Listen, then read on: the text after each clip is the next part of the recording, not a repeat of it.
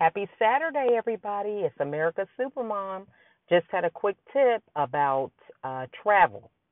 I had two events today, and both locations were somewhere where I wasn't familiar, had never been there before, and I had to uh, be responsible for some type of um, presenting or something along those lines with each event.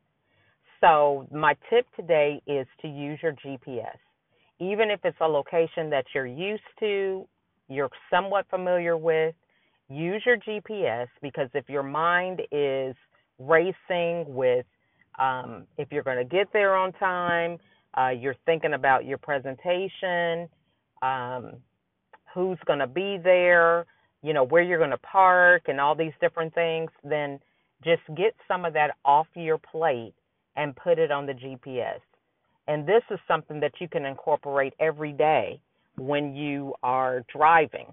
You can just put it in there. It'll tell you when to turn um, and all these things, so that you can free your mind to be able to be creative if you need to, um, if you want to meditate, if you want to just be able to have that time to kind of focus and unwind. Uh, you don't have to just rely on your memory to get you where you're going. And I don't know if any of you guys are like me. Sometimes I get in the car, and to be honest, I forget where I'm going. You have these routes that you take so familiar uh, all the time. You know, I pick my kids up from school, then I come back, I take them to practice or take them to work, and you can be on this uh, routine of traveling in the car and, you know, forget where you're going. So it's good to just be able to get some of that off your plate.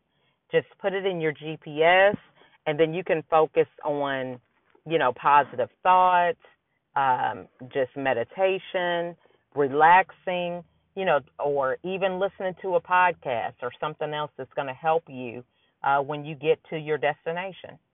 So that's all I have for today. Blessings. Bye.